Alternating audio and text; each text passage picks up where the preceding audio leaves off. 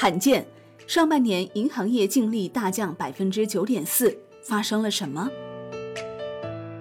在加大不良资产确认处置力度以及加大贷款拨备力度的背景下，上半年银行业净利润大降也就在预期之中。八月十号，银保监会发布的二季度银行业主要监管指标数据显示，上半年商业银行累计实现净利润一万亿元。同比下降百分之九点四，平均资本利润率为百分之十点三五，商业银行平均资产利润率为百分之零点八三，较上季末下降零点一五个百分点。不同于以往，银行业净利润的持续正增长，今年上半年净利润同比大降百分之九点四，实属少见。不过，监管此前早有放风，多次提及将督促银行保持利润合理增长，坐实利润，用好利润。及时填补拨备缺口，全面覆盖风险损失，适当降低分红，不增加奖金，把有限的利润更多用于资本补充，提高风险抵御能力。受访的银行业分析人士认为，三季度银行业主要监管指标仍将延续二季度的态势，拨备前和拨备后的盈利增速差可能会进一步拉大。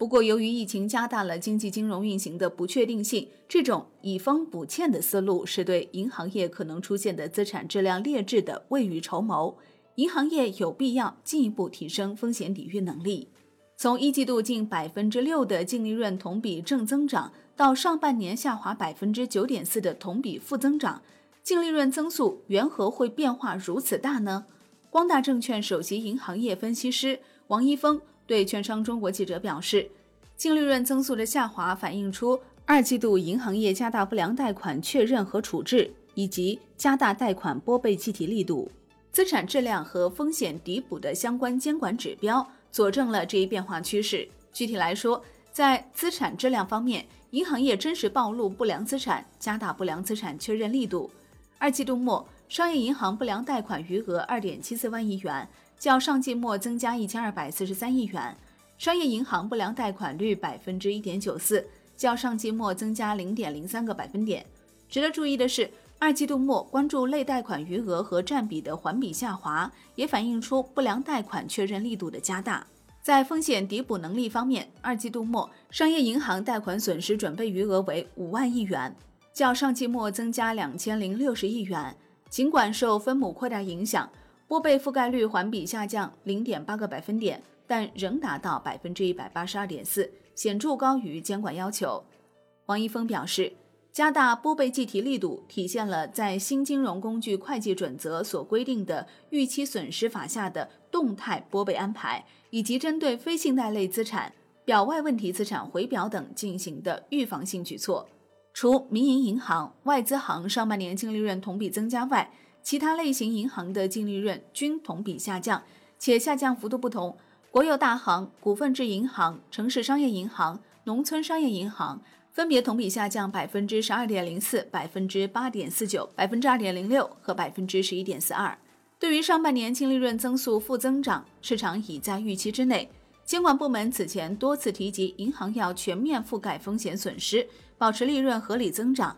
不少观点认为，受疫情影响。经济下行压力加大，使得今年以来银行业不良资产余额和不良率重回双升。未来银行业不良资产还会呈现阶段性上升趋势。金融体系让利实体经济和货币政策提高对实体经济的直达性，依然是金融领域运行的主基调。这种情况下，行业贷款价格依然会小幅度下降，由此拉动营收增速稳步下行。除了表内信贷资产有进一步裂变的风险外，资管新规过渡期内，表外资产回表也将在一定程度上挤占表内资源。王一峰称，展望下半年银行业业绩情况，金融体系让利实体经济以及提高货币政策对实体经济的直达性依然是主基调。相应的，银行业贷款价格仍然会小幅下降，由此拉动营收增速继续下行。从盈利增速看，经过二季度集中风险处置后。下半年重要工作是在资管新规过渡期延长后，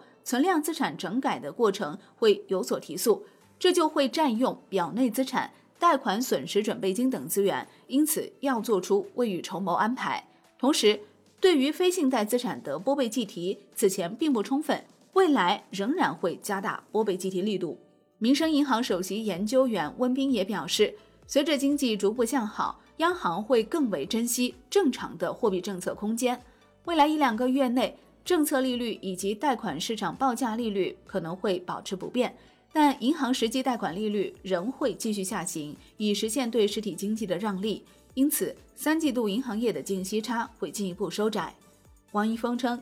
银行后续营收和盈利压力依然会较大，拨备前和拨备后的盈利增速差可能会将二季度进一步拉大。好的，感谢收听，更多内容请打开万德股票 APP，也欢迎您关注转发哦。我是林欢，财经头条，我们再会。